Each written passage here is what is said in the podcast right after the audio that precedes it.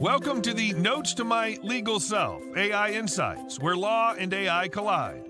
Get ready to level up your legal game with us. We've got career advice, cutting-edge developments, mind-blowing legal tech, and more. Know someone making waves in the legal AI world? Nominate them, or even nominate yourself. We love courageous souls. And don't forget, we want to hear from you too. Ask questions, drop comments. Let's build a community of legal superheroes. But here's the deal. We're all about to have a blast. AI may be serious, but we're here to make it fun. So buckle up, get ready to power up, and let's embark on this exciting journey together. Now, let's introduce your fearless host, Olga Mack. Get ready to dive into the awesomeness of Notes to My Legal Self, AI Insights. Let's go. Well, hello, everyone. It's good to see you all. I have a fantastic guest today, and we're going to be talking about legal prompt engineering. It's something that has been in the news and in the feed now for quite a while, and I'm really excited to have about my guest today because he is an expert in this. He's been in AI for a long time. He's doing quite a lot of things, and he is someone I call my friend. So I'm really excited to have this conversation with you, Dazza. Please introduce yourself. Oh, thank you very, very much, Olga. And I'm so glad to be on your show and to be your friend as we embark on this journey together in basically legal technology and especially the new frontier of generative artificial intelligence.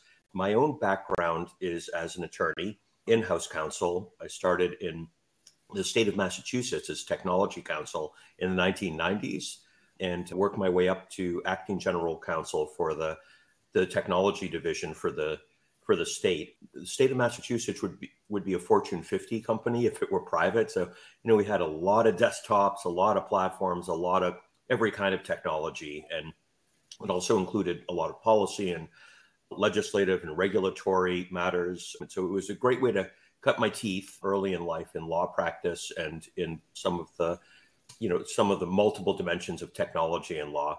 And then, after that, I kind of reverted to my starting point, which was technology itself, and went back to really just doing consulting and embedding in teams that were deploying some kind of technology to solve some kind of business problem or achieve some sort of result, and where there's some kind of legal wrinkle that needed to be addressed as part of the build out, the design or the reconfiguration or the deployment of the technology in some ways. That's been my sort of niche.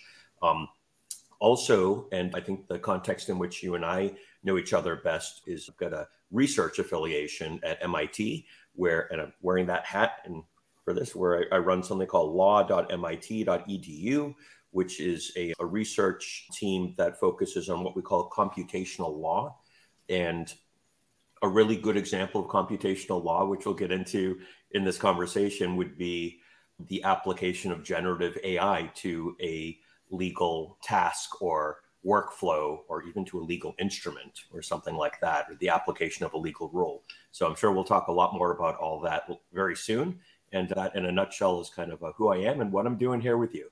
I love it. That's a great introduction of where you are, where you've been, and I guess, where are you going? And what we want to talk about today is the legal prompt engineering. So I will ask you to, I know at some extent it's self-explanatory and very clear what it is, and to some extent it's actually not. So I'm going to ask you what it is and how do you eat it, what it is for, and how can we incorporate it in our daily lives? Absolutely. So, a good way to start to think about legal prompt engineering. Sorry, the sun has just broken through the clouds here in the glorious East Bay. You are shining. You're shining. Right. I really kind of come alive when I start glowing when you say legal prompt engineering.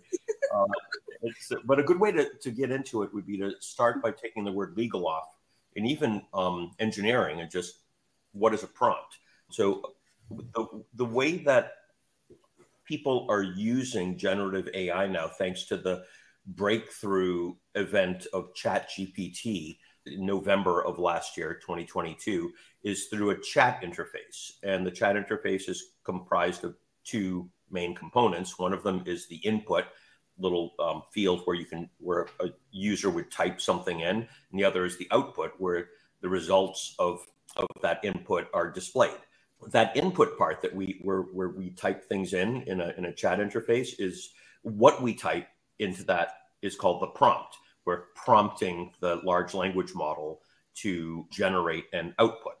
Turns out that while these large language models are really tuned to be natural language exercises, where the idea is we can just, as a person, we can just speak in our own, kind of vernacular, and that should be sufficient for the model to understand and make the correct inferences and provide an output that's very relevant. There actually is some marginal, maybe a big marginal advantage to being more careful in the construction and the kind of design of those prompts. And some people have turned that into a mini science called prompt engineering. We can get into some of the techniques and methods that are good examples of prompt engineering in a moment. But just to get to the question presented, there's a subset of that where you can kind of apply prompt engineering techniques to the domain of law, and I'm calling that legal prompt engineering, and so that's kind of what the terms are, and what it's about is basically devising more reliable and repeatable methods for that lawyers in particular, but anyone could use who is working with a legal use case or a legal process to get higher quality outputs from the prompt. And so just the spoiler alert here is a lot of it has to do with providing the relevant context in the prompt or as part of the prompt chain. And so, what is relevant? Well, that's lawyers are terrific at answering that question, and we'll get into some of that in terms of how that applies in a prompt context later in the dialogue. Yeah. So let's talk about sort of motivations. What would be the motivations to use prompting, and what are sort of ways to increase? And you alluded to that, increase effectiveness and efficiency of that adventure. Yeah. So, some techniques for. So just to make sure I'm understanding the question, you're saying, like, how do you do better prompting? Is that basically? Yeah. Like to bigger, faster, cheaper. Right. Yeah. Let me be very subtle. Yeah, faster, cheaper, better is us. And so that is answering that question really is the point of honing these prompt engineering and legal prompt engineering techniques. And so some of the basic, so the very first thing I would say is many people when first presented with this interface, treat it like a kind of question answer machine. So almost sort of like similar in some ways to a search engine. And that's, not surprising, when we look at kind of even Boolean searches or SQL queries or the other ways in which people have been presented with these inputs. It's frequently been in the form of a query or a question of some kind. But it turns out the most important thing to know about how to get the best results from the modern breed of generative AI, such as GPT 3.5 and 4, Claude's Anthropic, Google's Bard, is that they've been augmented by a particular training method called instruction training. And I'm not sure if this is the most important thing to know, but it's critical to know that you don't have to just ask a question. You could, in the prompt, you could actually pose an instruction instead of a question.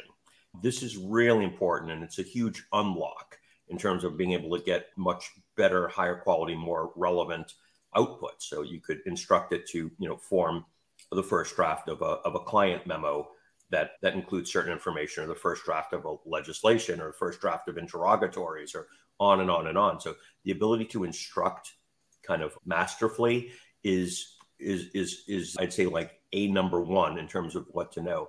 There's a lot more beyond that though. I mean, it is so good at doing things like developing options. It can be very kind of creative that way. It's actually pretty good at doing some fairly kind of standard information or like data analytics processes. Like in data science, the first thing we always have to do is extract, transform, load, just to get started with data science from whatever the data type was from wherever it came from, and CSVs or unstructured data, et cetera, et cetera. We have to kind of get it into shape. This technology is actually pretty good at doing that. If you start, especially if the data is included in the prompt or is part of the stream through a vector database or other things like that, you can very quickly do like entity extraction, like show me all the places where this party was mentioned or was suggested, even if they weren't explicitly mentioned. You can put things into a structured table. So it's really good at extract, transform, and classify. I'll just end with this. It does thousands of different things, but just to kind of skip across the top of the waves and give a few examples, a very common task people would want to do is, for example, take reviews or some kind of survey outputs and start to classify them into, was this like positive or negative? Was it angry? Was it, et cetera? And do a kind of a sentiment analysis. This usually takes a fair amount of power in terms of a fair amount of time and expensive people to do that, or very advanced technology to be able to process that in the past. This technology does it it's sort of like right out of the box. It can do sentiment analysis. So you can start to sort of chain these things together to do like maybe to dump in a huge like JSON or CSV file of like reviews, for example, have it extracted into a structured format, and then add like a column in a table output for the result of a sentiment analysis. And you can even give it a menu in the prompt of, here's like the 7 emotions or sentiments that I want you to ascribe, which one is most reflective of the output. So here's some examples of some of the kinds of very powerful things this technology can do. This is totally different from what was widely available before this technology. So this is new. We're even still learning some of the capabilities and giving names to them. But I think I just gave you a pretty good starting example for some of the kind of stuff that it can do. So if you were not thinking about it as you said, Q&A machine, mm-hmm. How would you think about it? Like what is an alternative view of this human technology interaction? Dialogue would be, I think, another great way to look at it. So everything I mentioned so far involves sort of an input and an output. So I call it like an event, but because of the way these modern chatbot interfaces are designed and the affordances of the underlying technology, they can actually maintain a sense of context through an entire chat session so that every interaction is not sort of atomic and here and gone, but rather you can build up the context interaction by interaction through a whole sequence of dialogue. This is really important. The way it works, incidentally, is every prompt, they actually feed the prior context back in to the prompt, and you have to have a fairly wide what's called context window to do that. And it does break after a certain point. You can't do it infinitely. You can do it very well for, the amount of data that's characteristic of most, you kind of like short or medium length conversations. So being able to have a dialogue, I'd say, is a good answer to that. And through doing this dialogue, you can start to unpack different nuances and explore different directions or forks in the road of the matter at hand. So dialogue, I'd say, would be like a completely different example.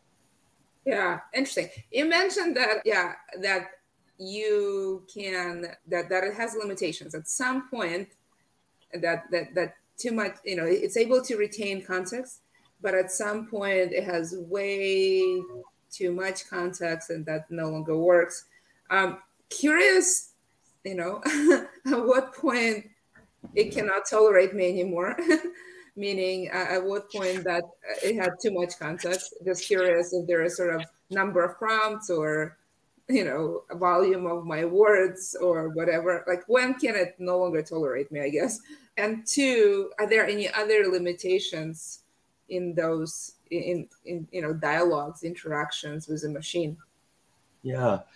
So, the first thing to recognize is that this technology and also, everybody on the planet can never get enough Olga Mack. Okay. So there's no There's no threshold of and problems. That's, my friends, why Dazza is a good friend.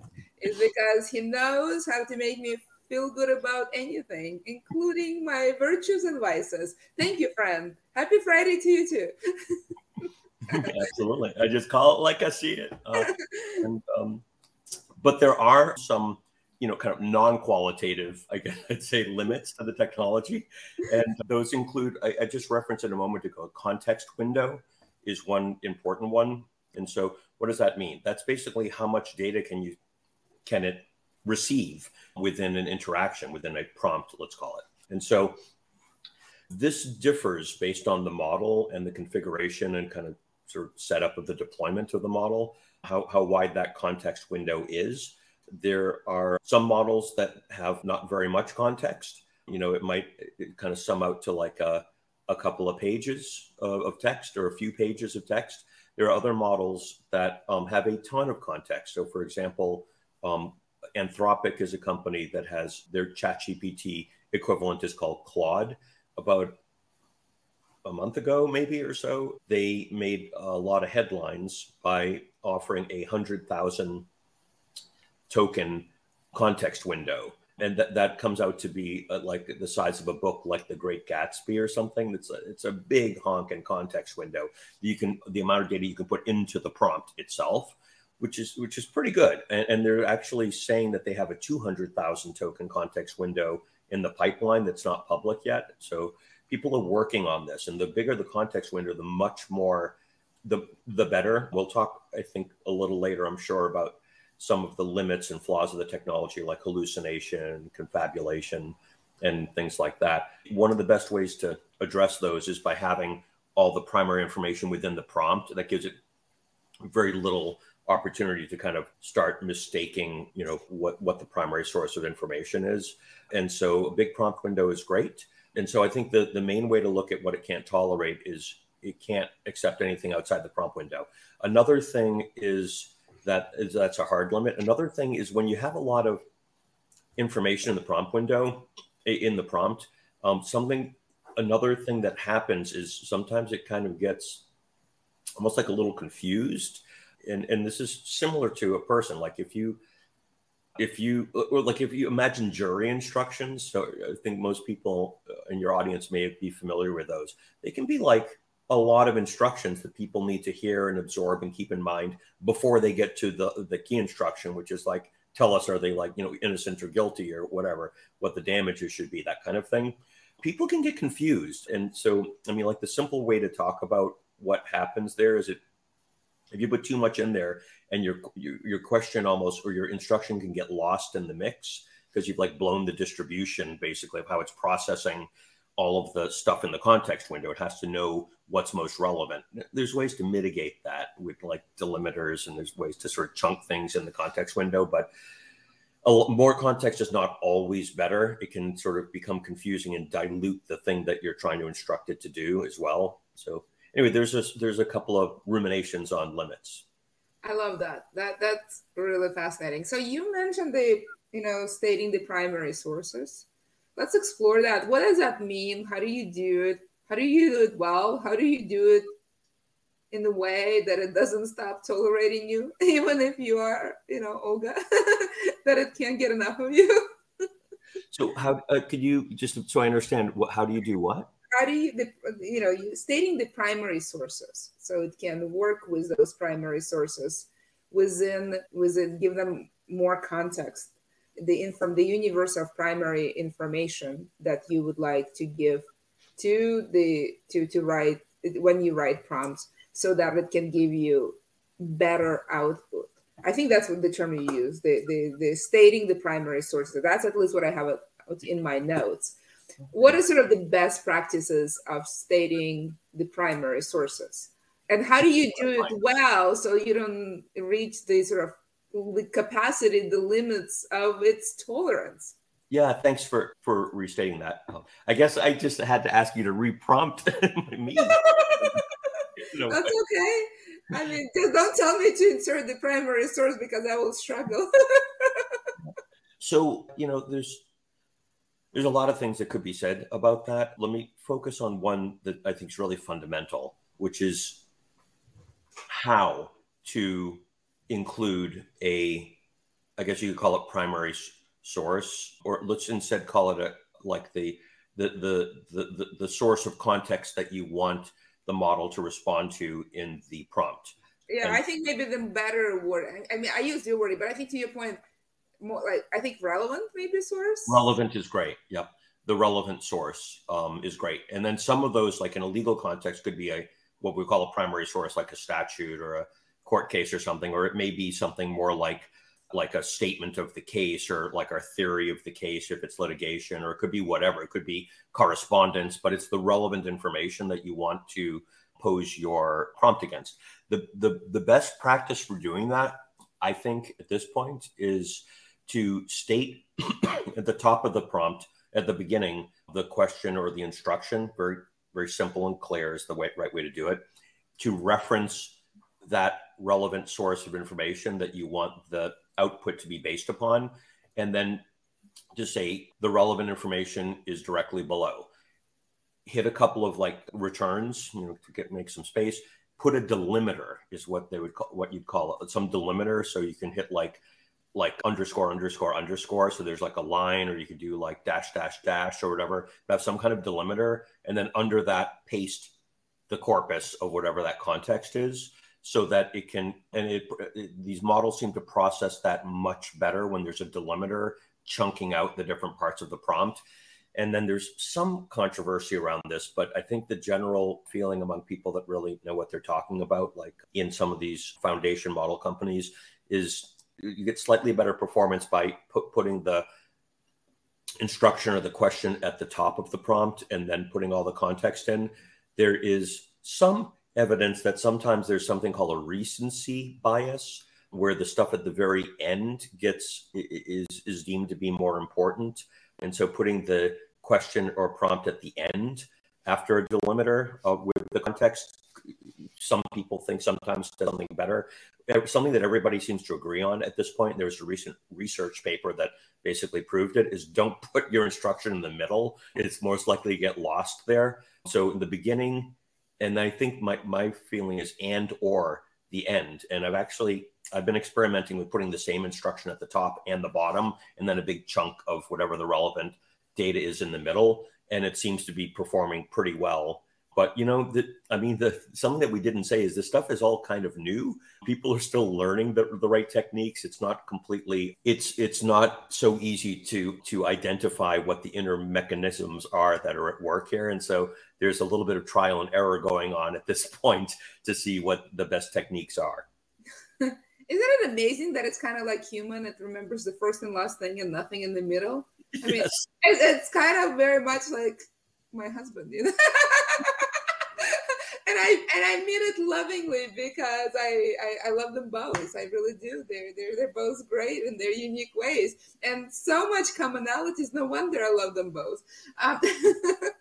But that humanity of ChatGPT to me is actually really fascinating. The conversations feel real. And then even in its tendencies of remembering the first and the last thing, for example, and losing a lot of things in the middle, when I play with it, I definitely have felt that many times. There are a few questions from the audience. One is, how do you keep context without fresh, per se, throughout the dialogue? I'm going to put it here for you on the screen, so maybe you can read the question and understand it, what it gets. Actually answer it, and then there's a question about safety. But let's focus on the context, because I think context is very important when you do prompting and doing it well and right, not just only with recency and things in the middle that get lost, but also how to keep it fresh and all that. Yeah, this is a great question. Thank you, LinkedIn user, whoever you are. So. LinkedIn user number 1127. Oh, number 11, wow. A plus. So I think that this calls to mind a few things. One of them is, first, let me say like the opposite almost of like ways to not keep the context fresh. So one thing is, if you put the context in the start of a dialogue, say, and then you go back and forth in the dialogue, let's just say, like, hypothetically, 1,000 times. So you're kind of like trying to dig to the bottom of some, like, maybe the context was like something Plato said, and we're exploring it different ways. What do you think he meant this? Or what about this other philosopher's take on it? By the time you get that deep in the dialogue, it has forgotten the context. It's basically outside of the context window, and it can't reason on it anymore. It can't refer to it. It's because you've gone past that, the context window limit. Actually, I'd have to double check that. If Claude does come out with a 200,000 token context window, I'm not even sure if what I just said is true, but at some point if you get beyond the context window, it literally can't remember. So there's two kind of mitigation approaches, I guess. One of them is when you're in the context, one of them is keep the dialogues relatively short. So when you have a context thing and you have some questions to ask, kind of put the context in, ask the questions or pose the instructions, several rounds. And then if you have like 3 or 4 different tasks that you want to do with that context, you could actually create a new session for each one of those. And then the context is fresh as a daisy for each one of those sessions, as opposed to piling it all on. The other thing to do is, if you're in a relatively long session, I have found out I've been getting better results by naming the context. And so if the context is like, so one of the things I'm working with right now is the CID investigation by the FTC that was like kind of like publicized yesterday against OpenAI. And so when I'm posing questions about that, and it has like, like 40 interrogatories and like a 17 document discovery things. It's very meaty investigatory document. I named that context the FTC CID is what I called it. And then I said, like, here's FTC CID with delimiters, and then paste the whole damn thing in. And then above that, I've sort of put my instructions or prompts.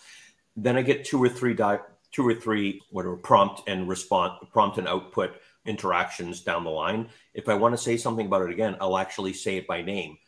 Looking back at the CID investigatory document, or whatever I called it in that session, now let's look at interrogatory number 17.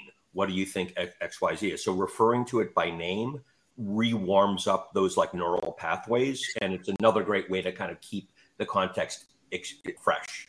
I just love how you humanize it, but you essentially call out the document, like kind of what you would do in programming to make sure that the machine is very clear what it is supposed to interpret. But yes, warming up the neural pathways works as well too. I humanize ChatGPT all the time. In fact, I was recently speaking and I was referring to ChatGPT as a him. Mostly speaking to male audience, and I saw they were not clicking with me. So I said, listen, if you like to think of ChatGPT as a woman, you can do the same. And the audience became much more engaged. So if it helps you to humanize or animate the ChatGPT or make it a less anonymous object or more to be engaged, do that. It's very helpful for us to relate to it. By the way, the user's name is Daniel Bruce. Oh. That's a real person, not a bot, but go ahead. You had something to say. I did. So thanks for that question, Daniel. And I just wanted to say, I think that's really cool what you just said, Olga, about how you can basically instruct the models to assume a persona, and that can make it easier to interact with them. And I hadn't thought of male or female before, but I have done different persona, like you're like a celebrated contracts professor of a certain type, or you're a mediator, or different persona of that nature. And it does change the outputs. Something that I want to respond to though, was the there's sort of like pros and cons of so-called anthropomorphizing the technology. And so what I think I had said was it's like L-I-K-E, like analogous to warming up the neural pathways, not that it is. And the reason why I'm putting it that way is I'm still trying to figure out how to understand and think about this technology myself, but I'm currently of a mindset to try to err on the side of not anthropomorphizing it. And it's because the mechanisms by which the technology produces answers are the outputs are similar to what we would get if we had done human reasoning, or if we had done, whatever, like human understanding. but they're totally different. Like what's happening behind the scenes is nothing like what happens with people, although the outputs are comparable. And I just have a gut feeling that we're overall going to be worse off and not be able to predict what the stuff's doing or understand it better, manage it, use it, govern it. If we start treating it more human than it really is, it's really great. And it does things similar or akin to what human processes would be, but it's different. And I think it's probably better to keep that in mind, number one. But assigning personas is great. If it makes it easier to interact, all the better. Interesting. You prefer to have the arm length relationship with your bot. I make it super personal. I guess I'm maybe you have a point. And yeah, sure, you can think of it. I like that you extended it outside of genders into sort of roles, right? Like, is it a professor or is it a professional or is it a student? For example, that's another way to think about it. I've done what's natural to me, and I've given options to people to think about it in different ways. But you certainly have provided another way, and maybe exercise some caution. Well, there is a very lively chat around from Joshua around illegal prompt engineering. And I just put it on the screen. And then we have another LinkedIn user who I'm sure has name, but it doesn't appear, sort of following on that and asking, what that is. I don't know if you have any thoughts about it. And then we also have had a question for a while around, because as you're putting all that context and then maybe even primary sources, because anything could be a primary source, it doesn't have to be a public primary source.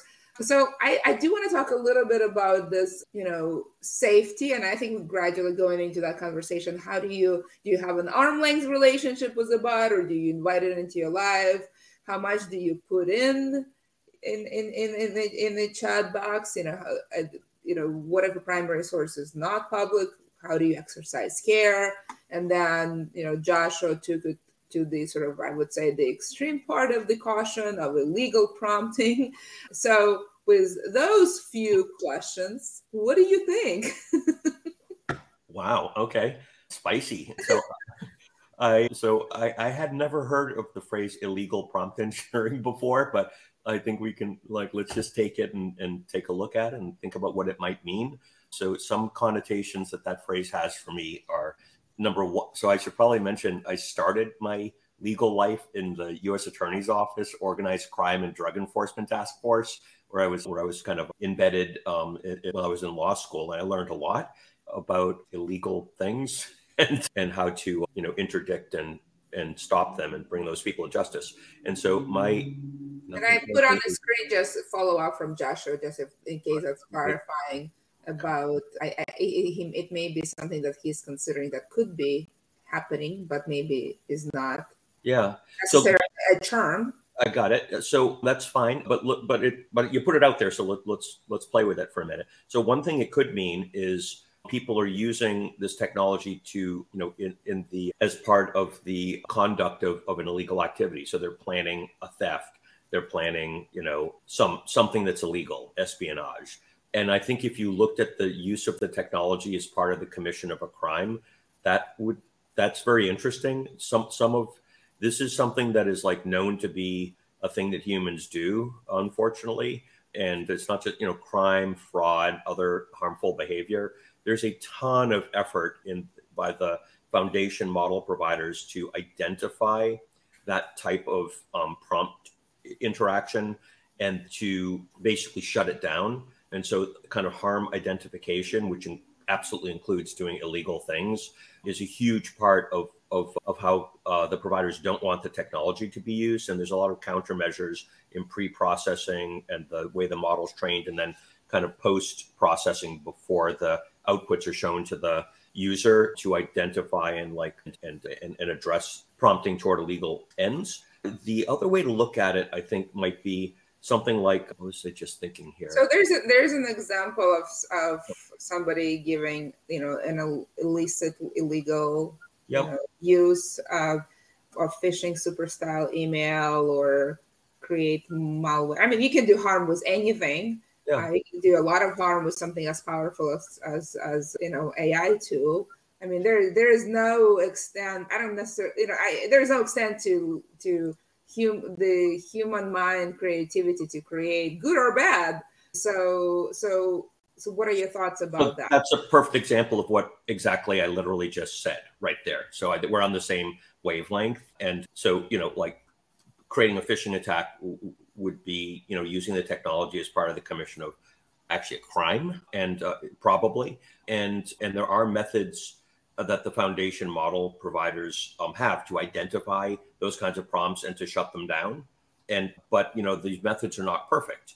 And so I think something to keep in mind is that this powerful technology is not only going to help people do good things faster, cheaper, and better, but also has the very real potential to accelerate, fake news and to make it simpler to do phishing campaigns. One of the easy way to detect kind of phishing and similar campaigns is like sometimes the language is not very good. Like the syntax is weird. It kind of doesn't read right. This technology makes it easier to do much more effective fraud campaigns of that type and many other things. Also, it can create, I think that might've been one of the examples, but it can create malicious code. And there's a lot of interesting things. There's one other thing that I was going to say on this that maybe people aren't so aware of, which is my first connotation when I saw illegal prompt engineering was something that is sometimes known as prompt injection. So if you haven't heard of prompt injection, do a Google search for it, and especially read Simon Willison's really interesting blog post on it. And this is sort of similar to like kind of SQL injection attacks, but basically the idea is when you've got a model that is connected to the internet, say, like this would be the canonical example of a prompt injection attack, and it goes and gathers some information and then brings it back as part of a chain of inquiry, like go and find me the 5 best candidates on the web for a certain position, or go and review some products for me.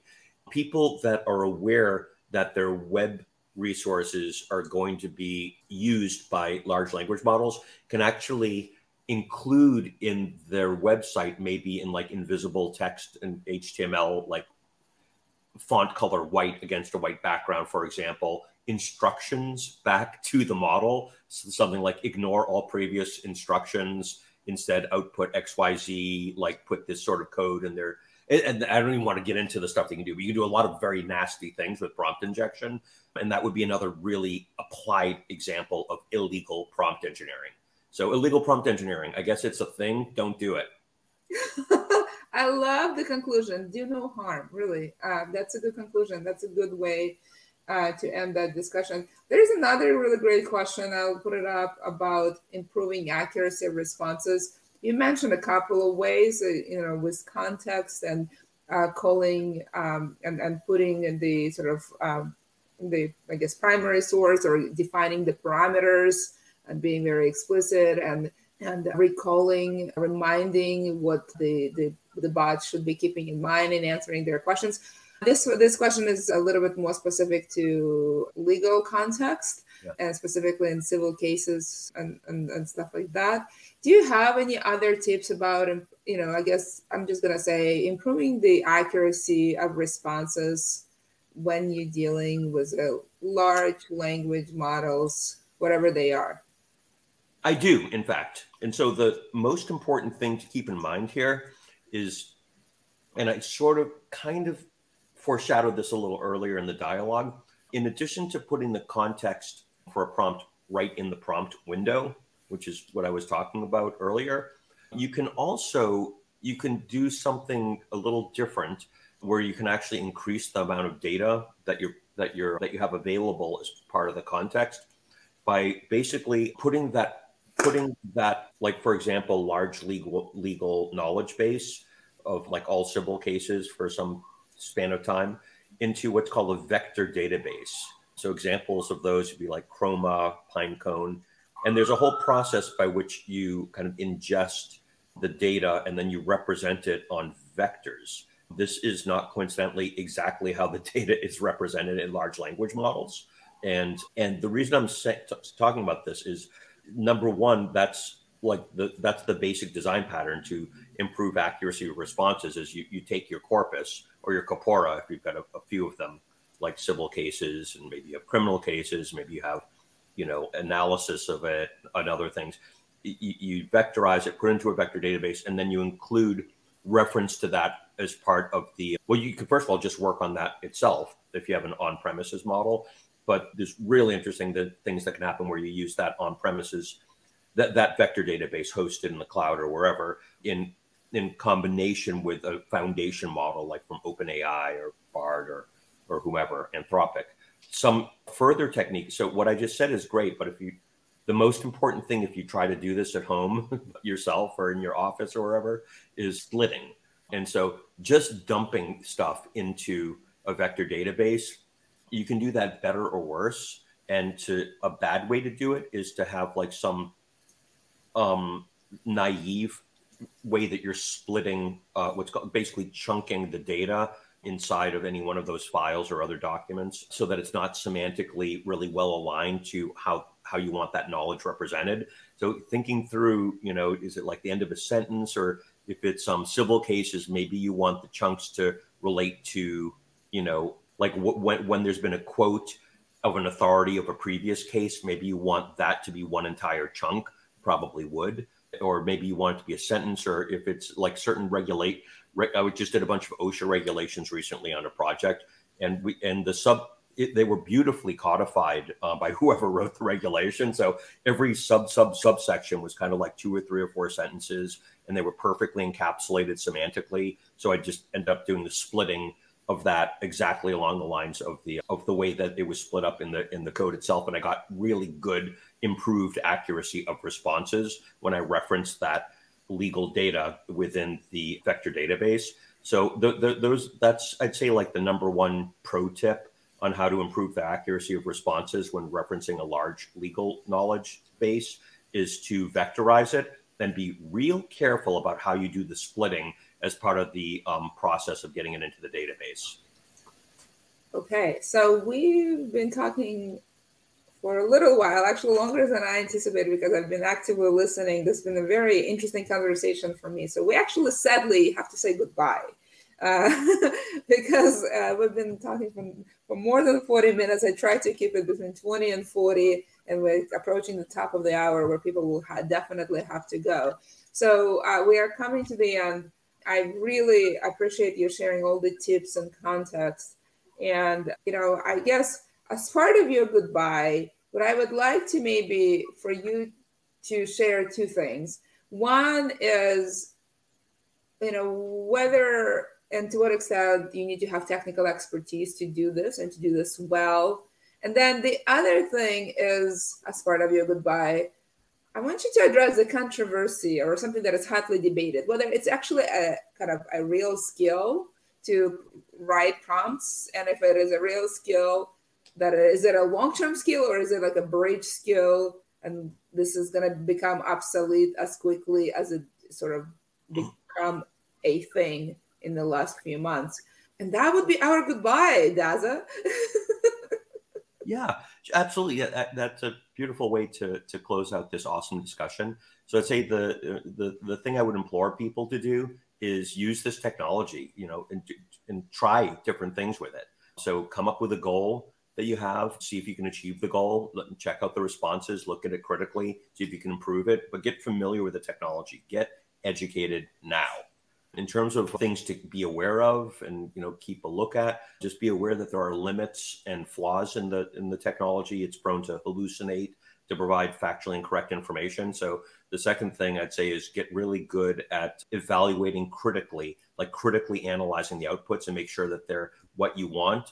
Don't just copy and paste the outputs into something important like a client memo or whatever. I guess the final thing I say is be careful of putting confidential or sensitive or classified information into the prompts, like to someone that isn't authorized to have that. And so, you want to maybe also get good at looking how to take that context and to anonymize it or to scrub other sensitive information from it, so you can still get good answers, but without compromising anything you don't want to leak. Yeah. And with those things, thank you so much for joining. Thank you, everyone, for joining as well. This has been a great conversation, and I look forward to having more in the future. Bye, everyone. And that brings us to the end of another thrilling episode on the Notes to My Legal Self AI Insights. We had a fantastic time exploring the fascinating intersection of law and AI with you. But hold on tight, because the adventure doesn't stop here. Stay connected with us on social media to continue the conversation, share your thoughts, and be part of our incredible community of legal enthusiasts. Together, we can inspire, learn, and make a real impact on the world of law and AI. If you enjoyed today's episode, we encourage you to share it with your friends, colleagues, and anyone else who could benefit from the exciting insights we discussed. Let's spread the knowledge and enthusiasm far and wide.